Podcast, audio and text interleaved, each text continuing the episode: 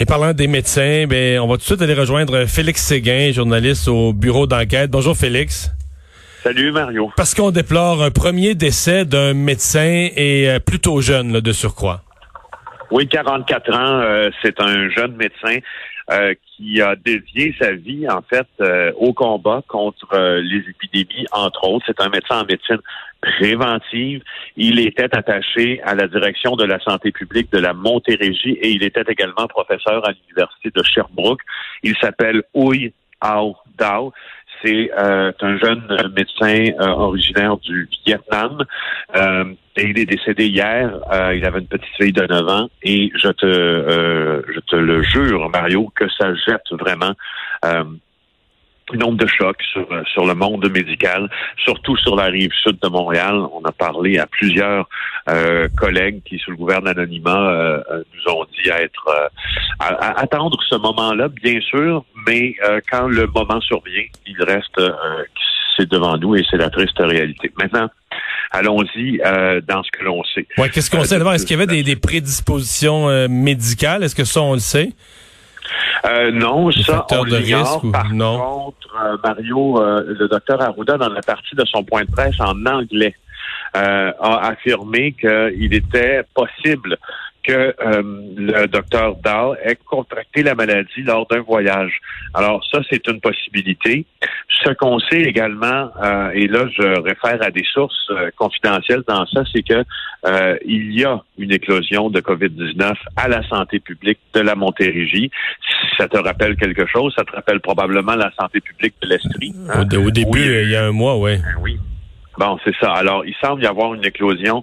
Euh, il y aurait 12 cas confirmés en milieu de travail. Et le docteur Arruda l'a bien dit, euh, le docteur Dahl, qui est décédé, n'a pas contracté le virus euh, en milieu de soins.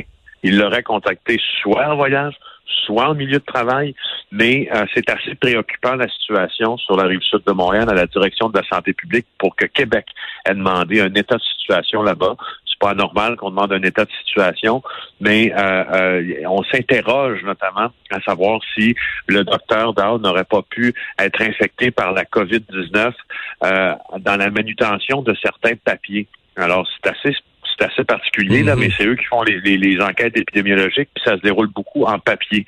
Euh, et il y a certains collègues médecins de la Rive-Sud qui disent en 2020, ça va le papier, mais quand même, euh, on pourrait faire attention puisqu'on sait que c'est une surface euh, sur, laquelle peut demeurer le virus pendant quelques heures minimalement.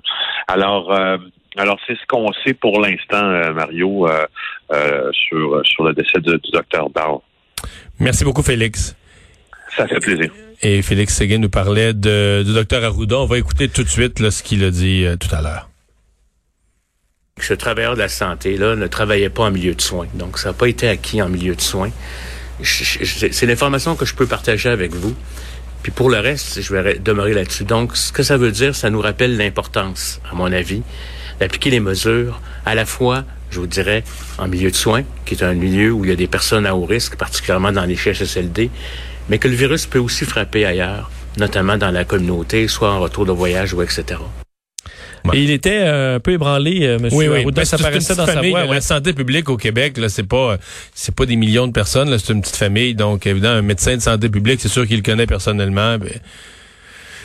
Mais euh, ouais, c'est partout dans tous les pays où il y a eu de la COVID, il y a eu des, des médecins. Souvent, c'est ceux, ceux qui sont en dans les milieux de soins, les soins intensifs sont plus à risque. Dans ce cas-ci, un ah. médecin de santé euh, publique. Euh, peut-être dire sur euh, pour terminer sur François Legault et son point de presse là au niveau des résidences euh, des CHSLD il a visité il y avait une nouvelle quand même aujourd'hui comme quoi euh, il n'avait pas on n'avait pas visité tous ces milieux de vie comme prévu. parce qu'hier il avait dit qu'ils avaient tous été visités. Oui. mais ça se pouvait pas 2600 Vincent ben, tu peux pas, pas faire ça en 24 heures mais ben, les CHSLD publics ont été visités. Oui c'est ça mais pas les 2600 résidences. je pense qu'il y a eu confusion parce que moi j'ai il avait annoncé la veille 2600 résidences. Je me disais ça prend au moins couple de semaines. C'est beaucoup, de 2600, là.